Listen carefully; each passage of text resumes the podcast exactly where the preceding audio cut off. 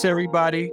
Welcome back for another episode on Tilt. I'm Julius here with Miss Danielle, Mama Brown. How you doing today? I'm doing wonderful, Julius. How are you? And how was your birthday the last couple of days? It was good. Uh, 38. Great. It's great to be 38.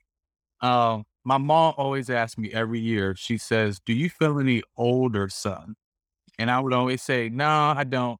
I don't." But this year, it it's not that I feel older. It's just a different vibe. 38. I'm like, that's almost 40. Mm-hmm. And I know that's I still got a lot of light ahead of me, but it, I'm at that point where I'm like, am I where I want to be? In like, like have I have I accomplished and fulfilled the things that I want to fulfill? And you know, I tried to ask myself that question differently. So it's not so much am, I- am I where I want to be, but more of being content with where I am. You know, and mm-hmm. and and not not being like I gotta have this, this, this, this in order to be happy. So now I'm focused. I want to focus on like gratitude and being content and just being joyful with what I got and where I am. Absolutely. Being intentional. You know, my thing, grace and mercy. We must give it to ourselves all the time, you know, and that helps us to, you know, embrace the older we get. You know, I mean, I remember my 40 and it was fun.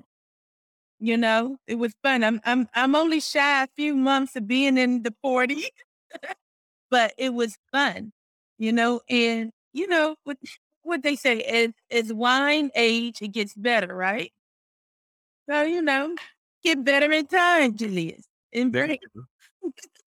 I receive it. I receive it. So, uh, we got a, an amazing show today. But before we get started, like we always do, we're going to take a moment of silence just to honor those who aren't with us today. So please join us.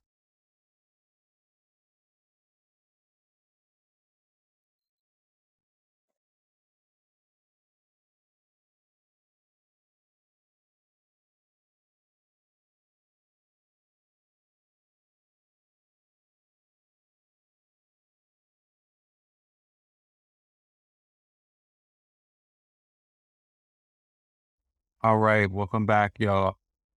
So, Miss Danielle, we got a, an interesting show topic for today. Uh, we are still in the midst of Minority Mental Health Month, about halfway through now.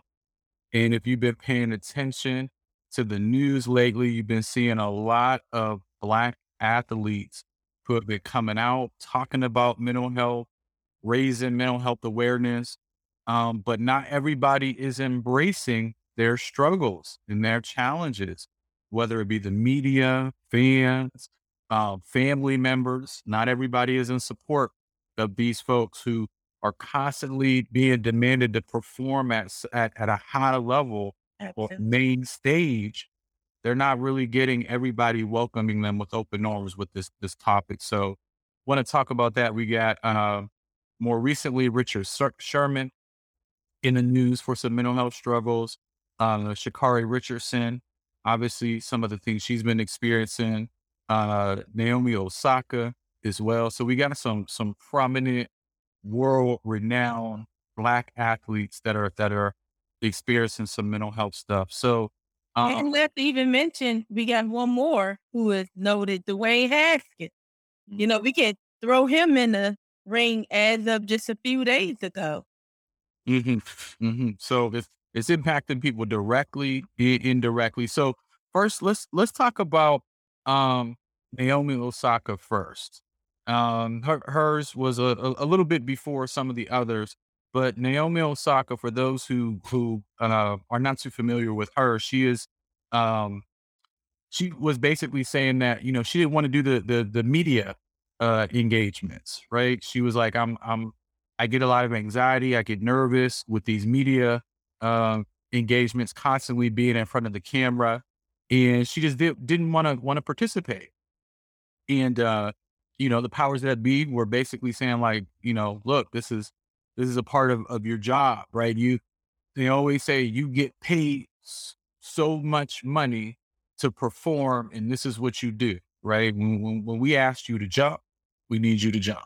When we ask you to do this, we need you to do it. We don't care what you're dealing with and what you're going through, right? You see some fans, there were a few that I, I saw her getting a lot of support, a lot of people saying, more power to you, Naomi. We, we support you. Take the time you need to focus on your mental health and wellness. Uh, but there were people that were saying, you know, you, you get paid millions upon millions of dollars. So if the media wants to interview you, then that's what you need to do. So, uh, what what do you think about black athletes and them talking up more about their their mental health needs and and what they're going through right now? Well, first, I'm proud that she spoke about it, you know, and that she made it known. Hey, look, doing media engagements brings me anxieties. We know that anxieties is a mental health um issue, you know, and not a lot of people do well in front of the camera.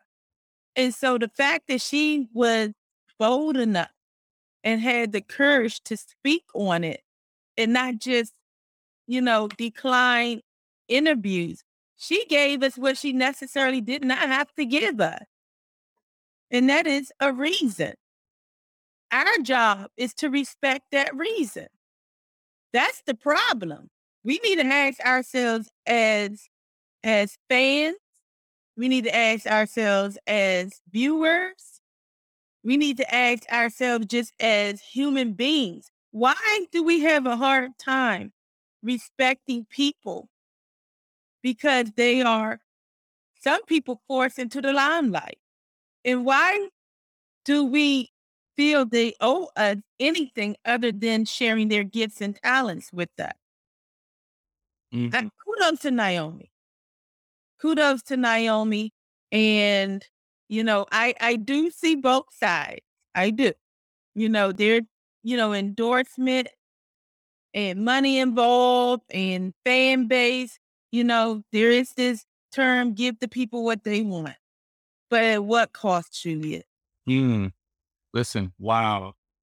Somebody commented on my. It, let me be clear. I'm not co- trying to compare myself to a world class athlete, but I think there's some similarities in, in, in points of connectivity when it comes to activism in community work, particularly for Black folks. Somebody commented on my Facebook the other day and they were like, you know, something to the effect of like the community needs you, right? Like, like, like I can't take time off. I can't rest. I can't relax because the community needs the work that we're doing so much, right? Now, for me, I understand what this person was trying to say. They were saying, "Hey, brother, like we need you. Keep keep doing the work that your team is doing. It's appreciated and needed." But the way I could receive it and did receive it was that's added pressure. Like, what if what if I just want to chill for a minute? Right. I want to rest for a minute, right?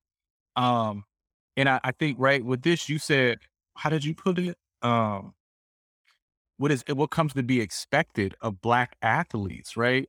Um, athletes in general, but black athletes, it's like there, there's this perception of just like to just shut up and play kind of thing. You know, LeBron has talked about it a lot, and so that boggles my mind sometimes that people are just like, you're an athlete, you get paid all this money, and you need to just perform. Like you need to just do do what you do and uh, get paid for it in in this entertainment. But they are human beings before it before they're athletes. You know? Absolutely. So. And then are they are they being treated as human beings or are they being treated as puppets? You know, are they being enslaved to the media? You know, um, whole cycle. Uh, You know, is it that they're, I guess one would call it sell their soul? You know, that, you know, their whole privacy and who they are as, as a person comes second to what is expected to them when the lights, camera, and the word action happens. Yeah. So speak. They want that money. And they're like, if you want the money, we need our money. Yes. Yes. And spe- speaking of lights, camera, action, we have uh, um, just a brief trailer. Uh, it has not come out yet. Naomi Osaka is is coming out uh, with a documentary, I believe. Some kind of short film is coming out um, tomorrow, I believe. Um, we just have a, just a very short trailer. And she talks a little bit about, um, you know, her mental health and wellness journey and just the pressure um, of being an athlete. I, I don't, I don't want to spoil it, but uh, it's a very short clip. But this will just kind of give us a little bit of a better uh, idea uh, of what what she's dealing with and kind of how she got to the point she's at today. So, John, whenever you're ready to, ready to pull that up for us, we appreciate it.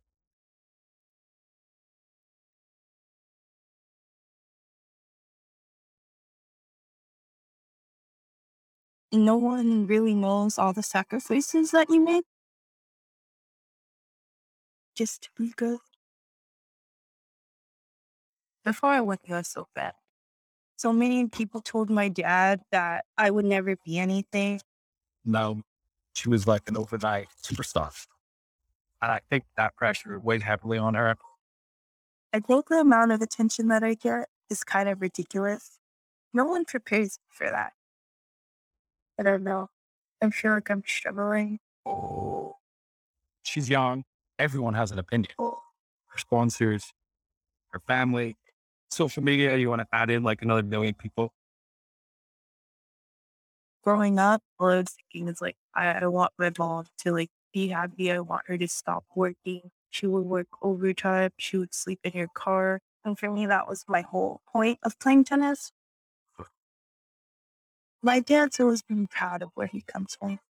Whenever I'm in hard situations, he's always told me my ancestors were on the ship for like 40 days. I use that as strength. I always had this pressure to maintain the squeaky image. But now I don't care what anyone has to say. None of these deaths have to happen, and I just want everyone to know the names.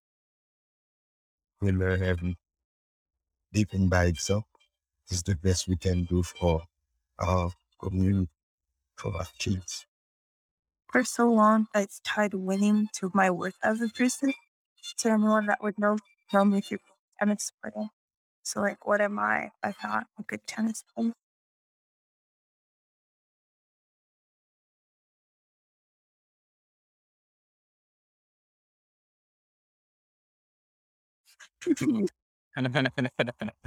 I gave you, So bad. huh? She bad. Yeah. It, wow. Where do you start with that? Where do we start? What we got other people to cover, but I literally we could stay this whole show on her. Mm. She that's how that's how powerful she is and beautiful. Girl is gorgeous. No, Did it come up for you seeing that that little trailer? the dad. Mm. It seems like with tennis players, and I know one a dad right now that inspiring his daughter to get to those levels. Actually, I know two dads right now. And it seems like when it comes to tennis players like Venus and Serena, the father figure, the African American father figure or African, you know, I don't want to group them in Americanism, but it seems like they're the backbone when it comes to looking at these prominent tennis players. They're present. But what I love about the dad was he included her ancestors in her mental health journey. Because, you know, as Black people, we suffer from a lot of mental health issues that dates beyond our existence. And so it's powerful. I often talk to my ancestors. I know the power of including your ancestors in the journey mentally, you know. So that really struck, I mean, a lot of things stuck out to me, but that by far was incredible. What about you, Julius? Yeah, I, I would say when she said she attaches her her work to winning, and that to me was just like so powerful and resonated with me because you know, in the we talked about this many times, Miss Danielle, like the work, and you get so absorbed in in your your passion, in your vision, in in honoring, you know, the legacy of of, of your loved ones that you can almost lose like it's it's hard to differentiate you from like the work and they are like one and the same but you know you need to have some kind of like separation in your in your your personal self-worth is not contingent upon what you're doing with your passion like you you're passionate about a vision or a mission or doing a certain type of work in honor of something but if it's not going the way that you want it to go, it doesn't mean that you're less of a person or less of a human. And to me, I, I that's kind of how I interpreted what she was saying. Like she even said, if I'm not playing tennis, then who am I? Right. Um, so that that struck a chord with me. And she said she just wanted to do something for for her mom.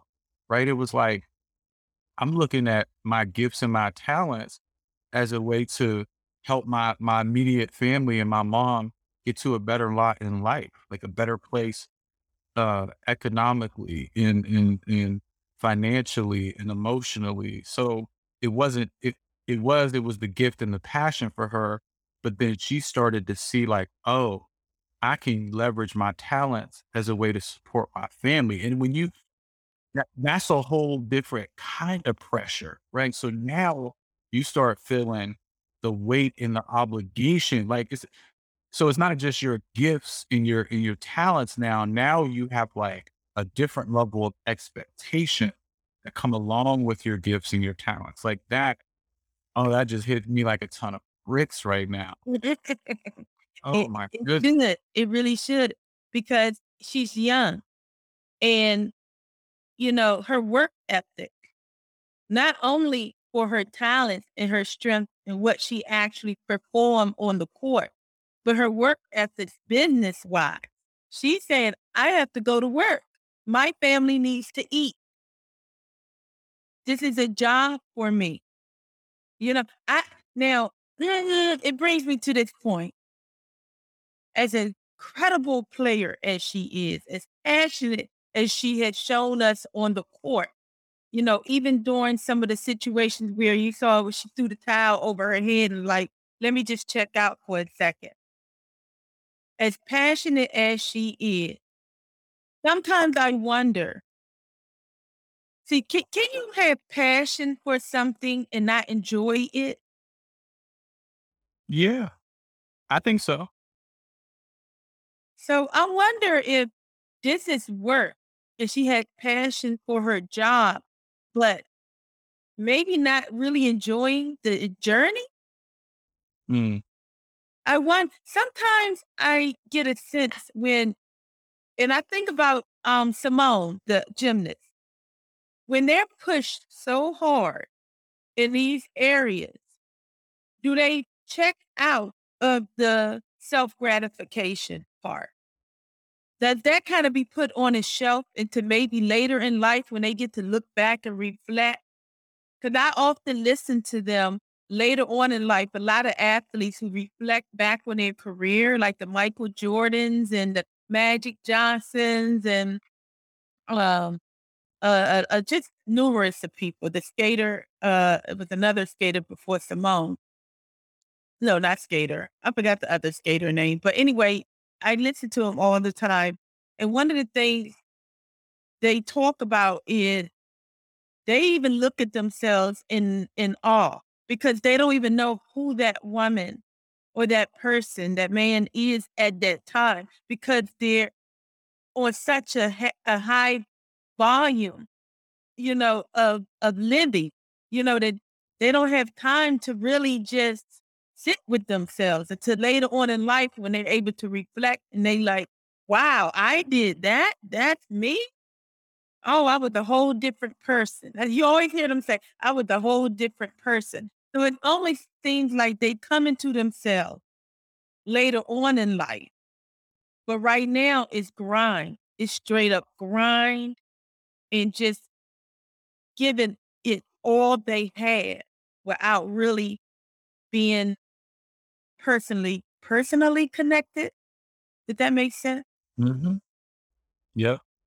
100%. I think that I, I can't help but just draw these these comparisons uh, and reflect on my own journey.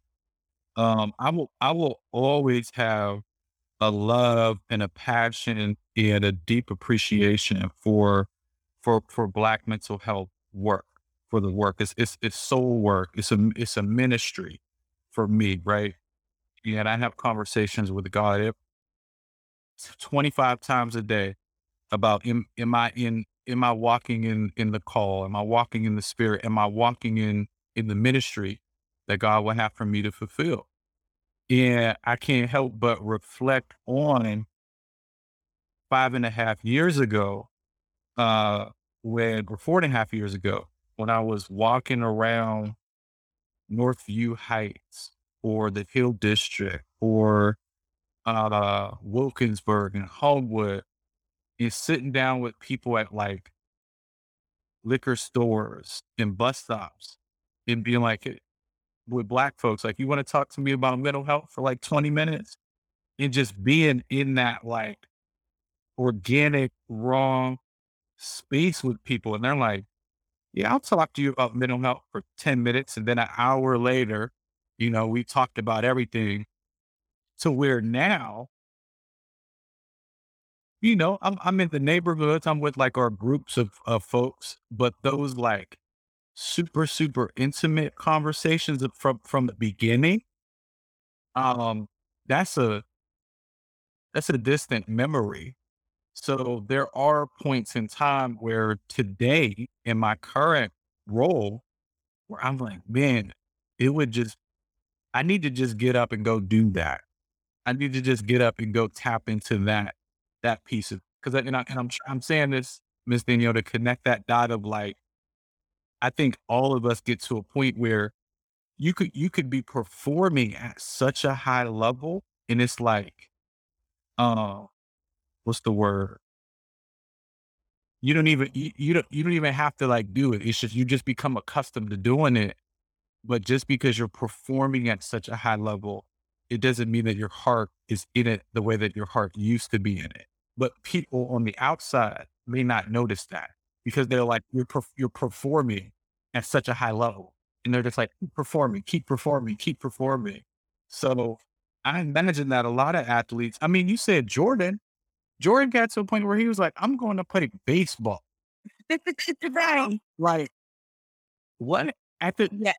it- right after uh, three championship rings, right? This is the first half of it, the six rings. He's like, I'm going to go play baseball. And people are like, is this dude out of his mind? He wasn't the pressure of it. But look, they they paid him for it well though.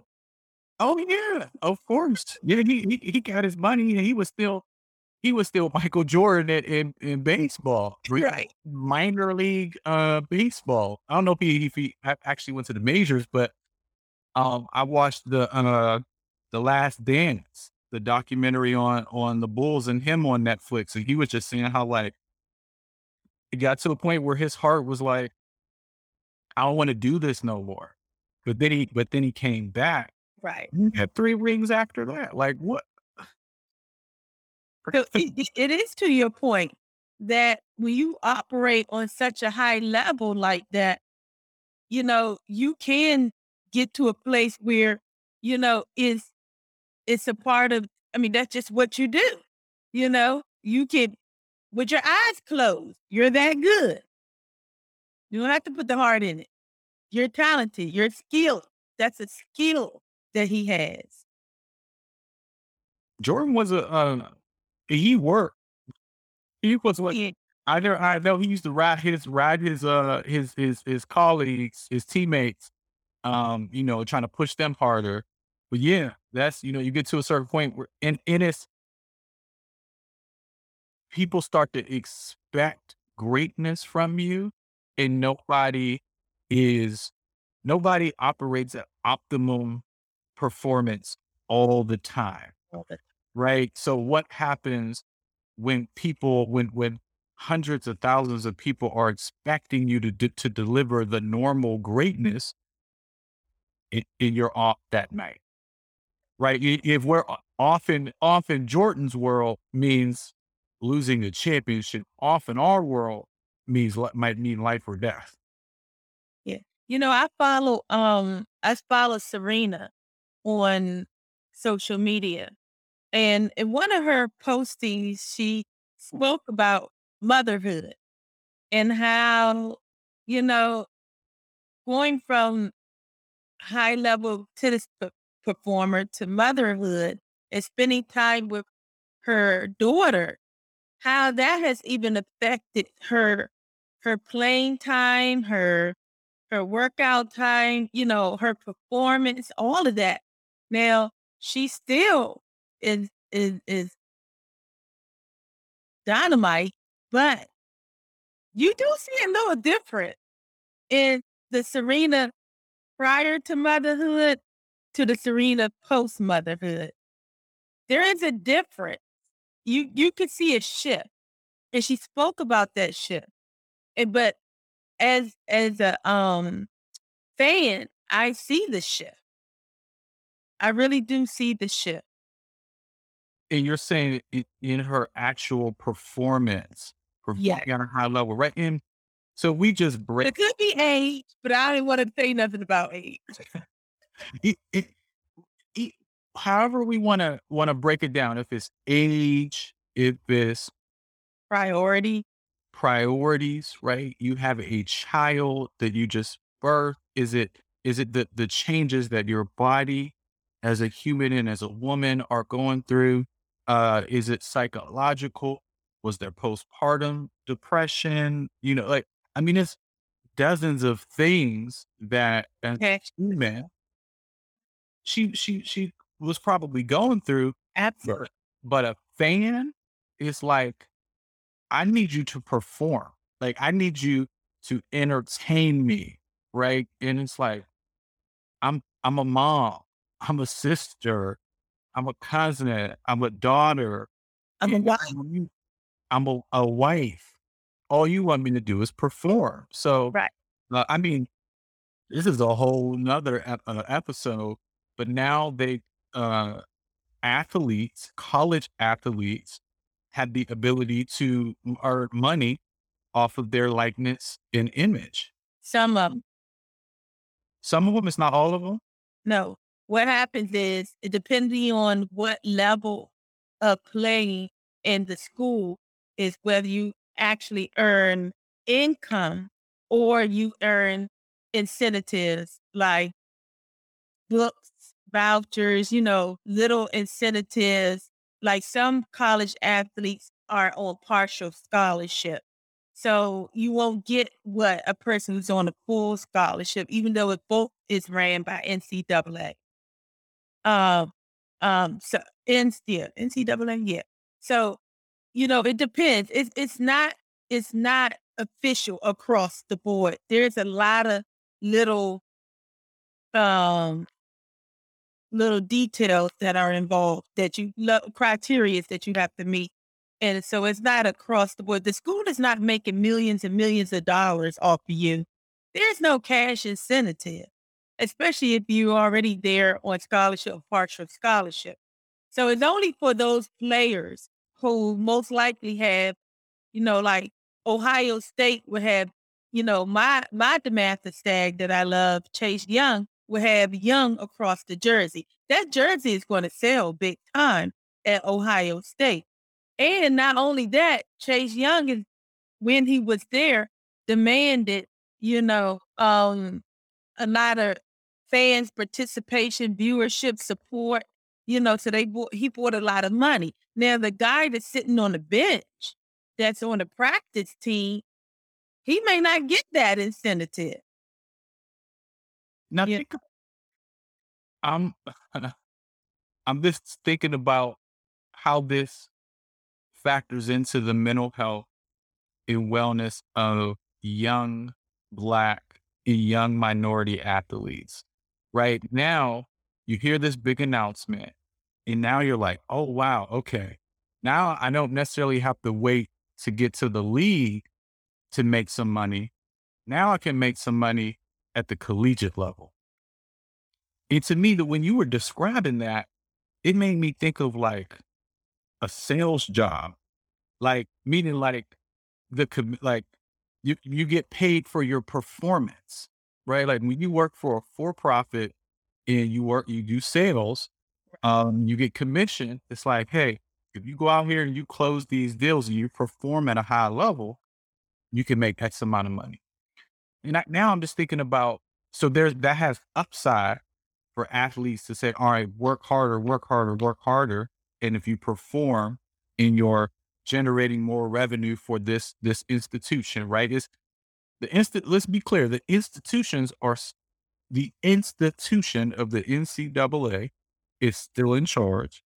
It's still up. They ain't just saying, go out, go out and just do whatever you want somebody is manufacturing them jerseys and they're getting a profit. Somebody is hosting these events and they're getting a profit. It, it, it ain't just the athletes are getting all hundred percent of the, the, the commission or the, you know, So, so many hands yeah, to actually reach that, reach yes. the athlete who's doing the most, who is the reason for the whole, who, hold on, I can make it rhyme. Who's the reason for the season? I see what you did there. Reason for the season. Yes. So, I mean, again, to me, I see this has tremendous upside because now it's like, all right, there's there's equity, there's more uh, ownership, partial ownership in this process for younger athletes. I see the dangers of it too. It's like so now, if I'm a gym rat and I'm going super hard, but I'm just not, but then coach has me on the bench, but I know I'm a I'm I could perform I'm like, coach, now you're not just messing with my play time. Now you're messing with my money. Now I can't even get on the field to perform to show that I can make money from, you know, whatever endorsements or book signings or autograph signings because you're not, you're not putting me in. You got whatever. Maybe you got Johnny, uh, white, white boy Johnny Smith, who, you know, you got a good relationship with his family or whatever. And you just keep, keep putting him in starter position. So that he just Yeah. And that's see, you you know, you he did goes, in high school recruitment, huh? went into college. Now you can bargain and say, I'll get you that car to the day. And I'm just saying, but you know that happens off record. It's not supposed to, but I wonder how all of this is going to affect the let let's try to get him to come to our school recruitment, you know, because coming out of high school already, you know, Chase had a big name coming out of the DeMatha Catholic High School. Had a big name, heavily recruited.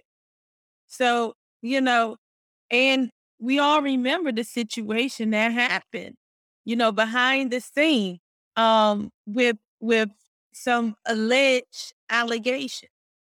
And I'm so he but that just shows how awesome Chase is to be able to handle that. We had to miss some games at Ohio State and still be able to to to be up for the Heisman Trophy and still be able to be what number he was the second pick in overall overall round. So again, it's a testament how some of these kids have gone through, you know, the the valley experience and yet maintain a good disposition of themselves, just good attitude, and still had to perform.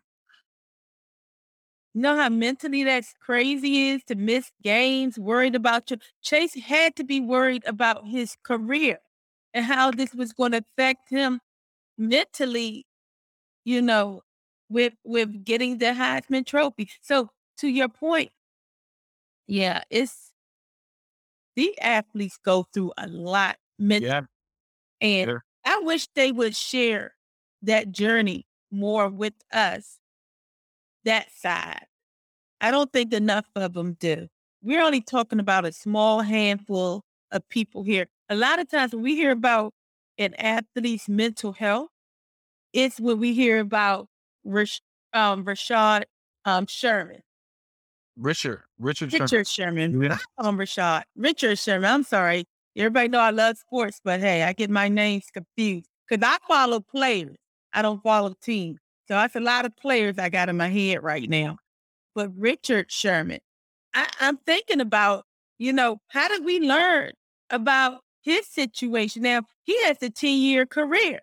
If I remember, he played with the Seahawks for almost seven years or seven seasons. I mean, not let me talk in years, seasons. And then he was then he was a free agent went to uh the 49 49ers, right? Mm-hmm. Okay. Yeah. So um he I, if I recall, he may have been there with them for two or three seasons, I forget. Um, but Season. three seasons. So overall, 10, we're talking about 10 seasons. And we find out about his mental health through media in a negative light. When it could have been something that could have been sparked by CTE concussions. But but the league doesn't share that with us, and the players don't because why? You need that playing time, and you need those dollars, and you need to perform, and you need your fans. Mm. So we're not as transparent as we should be when it comes to athletes and mental health. Mm. Yeah, you you bring up Richard Sher- uh, Sherman. So I pulled up the uh, this is from ESPN, uh, eight thirty this morning. So it says Richard Sherman was intoxicated and threatened to kill himself during a confrontation with family members before his arrest early Wednesday in a Seattle suburb, according to a 911 caller who identified herself as the free agent cornerback's wife. Huh? Audio of the 911 call, believed to be made by Sherman's wife, was obtained by uh, ABC News and ESPN early Thursday. The caller described Sherman as being drunk and belligerent and said he was threatening to kill himself. Um, and then this is this is this is important as well. The caller identified herself and said he was being aggressive, wrestled with her with her uncle, and sent text messages to people saying he was going to to die by suicide. So the, the so many things that jump out to me there. One is that he's a free agent. So now he's thinking, who who, who am I? Where am I going to be? Is somebody going to sign me? How am I going to provide for myself and for my family? Right? Because now his, his identity has been wrapped up in being a high performing athlete for most of his life. And now he's wrestling with that being that not being the thing.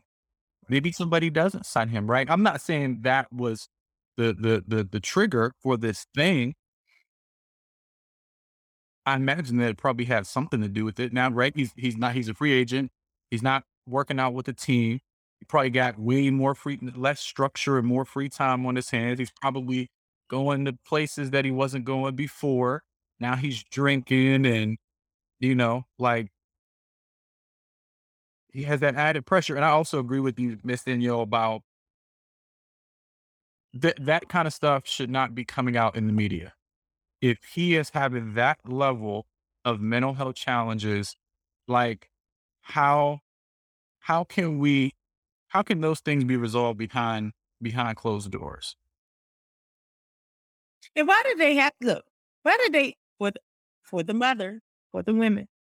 Why did they have to be so detailed about what the wife, you know, provided? You know, why would that focus heavenly on? Well, I think, um, and I didn't. I was trying to get to this point in the article, but it didn't come up. Um, at one point during the call, she asked the dispatcher to tell the police, please don't shoot, and said Sherman told her he would fight police if they arrived. That was very that's that's the that's the part I thought I heard, but I wasn't sure. Thank God you have the article because, you know, that was very powerful for her to do. Let me this this is I didn't know all this. This is this last piece and we can we can talk about it. He is facing several charges after authorities said he crashed his SUV in a construction zone, tried to break into his in-laws' home, and then fought with officers who used a police dog to apprehend him. Uh, it says that is standard procedure for suspects of domestic violence until they can appear before a judge. Um, he was he was denied bail. He was booked early Wednesday at King County Correctional Facility in in Seattle and denied bail. So there there are some domestic violence and domestic abuse considerations here too. What did he actually physically or and or emotionally abuse or harm his wife in the midst of all of this, right? So he has the his wife is trying to keep him alive so that he doesn't get shot or killed by the police. He's have he's intoxicated. He's having a mental health what appears to be a mental health crisis. There's some kind of put, put the domestic violence going on, but she's it sounds like she's still trying to protect him, still trying to like make sure he's good. I disagree. Now, what? How did you how did you interpret it? I think I think that there in this situation, um, she was trying to say that, or, or maybe to your point, maybe this is not a disagreement. Maybe it, this to your point. She made it very clear that, or maybe she was detailed because she wanted them to know that the balance wasn't against her, because she knows she may did not. She may had assumed that if she didn't make it clear that her brother was wrestling, her uncle was wrestling with him and the in laws, that if she would have interjected herself into any of this, then it would have looked really, really bad for, for him when it comes to domestic violence. But a lot of people don't understand, I think, the fact that it, it doesn't have to involve the woman. It's domestic violence that you can get kicked out. They have very strict rules in the NFL when it comes to um, domestic violence. And so it doesn't matter if it's just the wife. The fact that he was wrestling with the uncle could be viewed a little sketchy as domestic violence. And then the in laws could be as well. But I think her tipping them off is saying to them, look, more importantly, whatever you do, don't come here with guns ready to kill him like you all been doing in social media or on media, period. Don't do that in this situation. And I think that may have helped. I think that's the reason why the dogs were used or less aggressive measures. But the problem I have with that is the word standard procedures. Because now we're talking about the fluent. Because this, again, appears, we talked about this on other shows. It appears that the measure of, of police response the Black community receive depends on where you are on the totem pole. Had this been any one of us, guns would have been raised. We might have been shot. All that he did, took a car, ran the car, crashed the car, wrestled with the uncle, breaking in in-laws' house and a whole another location in in in in, in town or whatever. That was a lot. But who is he? Richard Sherman. Mm. Now, I was gonna say we talked about uh, does status protect you as a as a as a black athlete and black person? Does that status keep you alive? Yes. I think in in this instance, I think it did. Now I'm wondering if you remove the status and you just have whatever Richard Smith and, and his lady and his lady Colin, it's all things the same. She says, please, he's having a mental health crisis. Please don't come drawing guns. Are the cops responding to this this uh domestic violence situation, this mental health crisis situation, uh, intoxicated, are they responding the same way? Well, we got enough examples where calls have been made. I mean, recent, um, I, for, I forget his name. We just talked about him not too long ago, where he came out with his hands up out of his home. Uh, give him for M. Can't think of his name. Um, but he came out of his home, hands up, raised. They knew he was. The family called the police and said he's having my husband, my father. He was shot in front of his family. Uh, is having a mental health crisis, and yet the police still responded negatively. So we have enough examples in media that shows us that if you're just regular Joe from a regular part of the town and regular society, you're not going to get that type of treatment.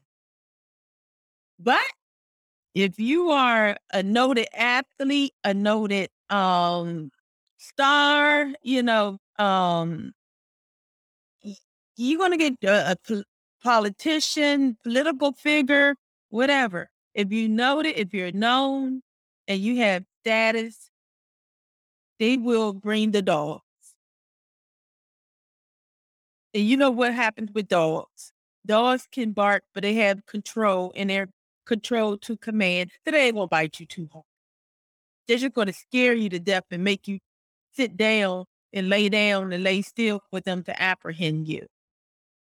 And I, st- I still think that's a cruel It is. measure to use. I still think there's uh do do your job, do do some uh uh crisis management, you know, do do do that. But um I we we coming up on our 10 minute mark and I want to make sure we do have a chance to talk about uh Sha'Carri Yes. uh, Richard. talk about her. Yeah. And her for for everybody who doesn't know, um she is a uh a, a, a, a phenom, um, a track, just world renowned superstar. Um, I believe she, uh, um, is she still at LSU? I don't know if she if she finished her time up, but anyway, she was competing at the Olympics Summertime. and ended up testing positive for weed in her system and was basically told that she could not compete. I think she'll be able to to come back at a certain point, but there are some significant uh Olympic uh events, competitions that she could not compete in. And this was right after she had like, you know, made one of the, the, the best performances of all time, right? And they showed a video of her afterwards running up to embrace her grandma. So you just see everybody knows that hug from grandma, right? We we knew what that was. And she is um now being I don't even know what the word is. Like the media, right, is playing that uh that card of well no, she knew the rules, you know. She I think she's like what, 20 years old or something like that. She knew the rules. Why was she smoking? And meanwhile, she had just lost, I believe, was it her mother? I think her, uh, I think it was her mother had just passed away. Um, so she was probably trying to cope with a lot of grief, a lot of stress, and a lot of anxiety. Stress. Yeah. The people were just like, no, she knows the rules. Um, she smoked. She she shouldn't have done it. Like, so what what do you think about that with with a black young black athlete like Sha'Carri who's performing on a on a on the world stage at a high level, smoked some weed, and now she's being ostracized for my some. There are a lot of people who are supporting her, but there are some that are she shouldn't be smoking, she shouldn't be allowed to compete. You know, I've been following this um for a little bit and a lot of the naysayers are those that are giving her a hard time is I Did you pay did you recognize did you pay attention to that? It, it's our community that's giving her a hard time. We hold even even us, people of color, hold her to a higher standard. And as much as we're proud of her, we also are quick to not spare the rod. And so, you know, just listening to the comments from our own community, they were saying, look, at this point, everybody in the black community know about marijuana. Everybody know that, you know, at this point and at this level, that if you smoke it, you will get, you know, that you're not it you're not supposed to. It's against the rules, like they say. But it's us that's doing a lot of the commenting here. And they have a point. There is a level of responsibility that she must own in knowing that even, you know, we're not even at that level of performance, and yet we we we know that we're going to be held to a higher scrutiny. So is is weed and marijuana legal in a lot of places? Yes. You know, but hey, look, as federal employees, we're not even allowed to indulge. So we know this. So if any of us get caught in a drug test using those, you know, um, enhancements or or or natural, you know, substance. That's what I call marijuana, natural substance, depending on where, you know, who manufactured it. but if you go to a dispensary or, you know, you go on the street, I don't know. I don't know too much about that. But either way, you're held to to the the consequences of your actions. You know, you can explain it, you know, and hope hopefully in this situation she did, she was, you know, experiencing grief. We know marijuana helps with grief. It helps you to sleep better. It helps to relax you. It helps you to, for some people, to eat because we know some people do not eat when it comes to grief. I can speak on that because when I lost my son, I didn't feel like eating. It wasn't, it wasn't, it wasn't a priority to me. Sleep wasn't a priority. I still suffer from insomnia sometimes. You know, so it it's a lot of mentally things that can happen to you that is sparked by grief alone. So, you know, but I know I'm willing to bet her coach, the school policy, the rigorous um, training program she was in that even got her to the level to qualify for the Olympics. I'm sure those rules were made known. In the black community, that's the first thing they go over. Drugs. And then we are all druggies. but that's the first thing they like to talk about. The drug policy. I know they did it with my son when he graduated, when he was playing athletes in high I mean as an athlete in football in high school. He had to sign the drug policies. You, they talked about drugs. You go on to college, NCAA has rules on drugs. So drugs is always one of those things when you're in that in that life you're going to be told about. So I'm on a fence. Yeah, you, you made me think about, and I know you you talk about, um, you know, we started to get on within the black community and what how we we we perceive drug use or how other people might put certain labels on us when it comes to drugs. Um, one thing we didn't really, you know, we don't really have enough time to talk about it is, you know, chemical imbalance in uh because we we there may be some elders in the community that are like, put the joint down, right? There, there I, I've heard so many elders saying, you can't pass a drug test. You just get you just stop smoking weed and just pass the drug test and get you this job. And it's like, Have you ever thought that they actually might be struggling through addiction right now? Like a undiagnosed addiction. Now, I, I do think there's some component of choice in it. However, I think that we definitely need to think about okay, what level of choice is involved in this in drug use for this this person? Somebody we know that is experiencing a high level of trauma, a high level of stress, a high level of anxiety, a high level of um, um post traumatic stress, like all the things. They're they're adverse childhood experiences, right? They they uh they've been physically abused. They've seen someone physically abused. They've been yelled and screamed at. They like all these things, right? And to just say to a 17 year old to put the joint down, like they their brain's not even fully developed. They're not even fully uh they they they can't even that can't they're not encouraged by some of their peers and some of the elders to even open up. So it's like, if I don't have an avenue, like I'm, I'm smoking this joint or this, or I'm, I'm talking like old days. I'm smoking this blunt. No, we know what that means.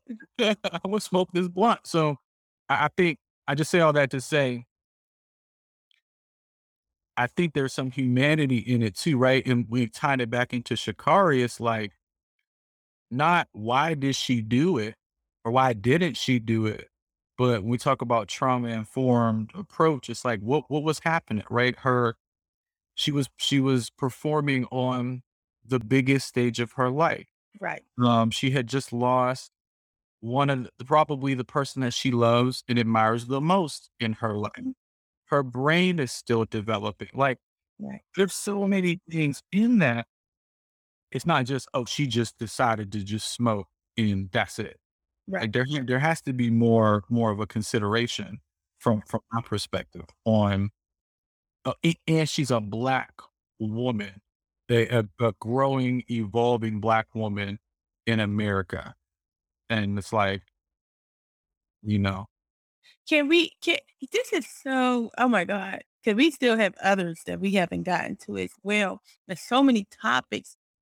This is something we should just continue a part two on next week because this is really powerful. And, you know, I really, you know, we have a couple of comments, but next week I really want to engage our viewers in this discussion as well, because this is very powerful. When we when we in our community are known by athleticism, we we really do need to um we really do need to really look at this a little a little closer and think about you know how do money play in all of this fame fortune um status and and and why is it when they report situations we don't we don't focus on the mental health piece of it like why?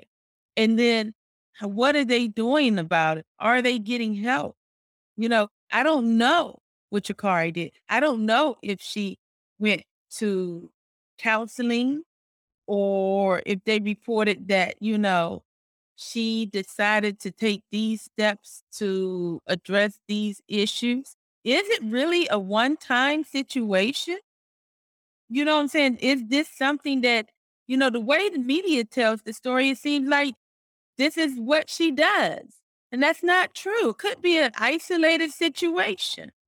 Like, so I don't know. I think I would love for us to continue this discussion. I know we ran out of time, but it's such an important topic, especially, you know, in the summer months with the Olympics coming, with um, you know, we just came got out of the uh I think now they're getting ready to choose or did they not choose already or or camp started where they're cutting, you know, uh on the football team. Mentally, what does that do to you when you're cut?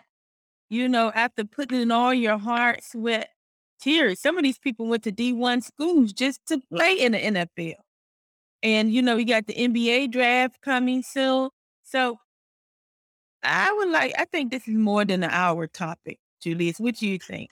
I agree. Part two for sure next week.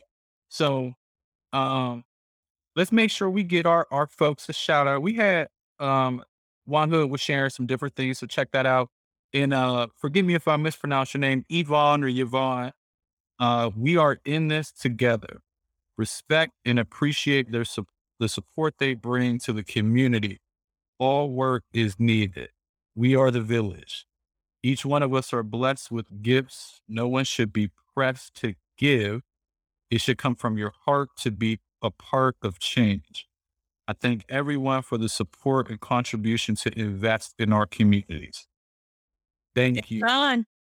John said something too. Oh yeah, he uh, our our producer put in a, a, a question, and we talked about it a little bit earlier. Do you think this monetization opportunity adds to the potential mental health challenges for college athletes? I think this is a perfect um uh, wrap up thing to kind of to to to hit on. I think the answer to that question is yes.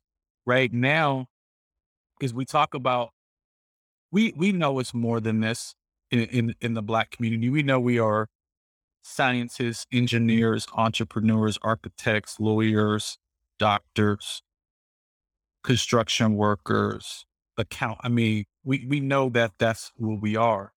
Uh, mothers, fathers, coaches, mentors. But that age old narrative of of of of play ball or be an entertainer, be a musician, like that's those are, are, are kind of the age old narratives.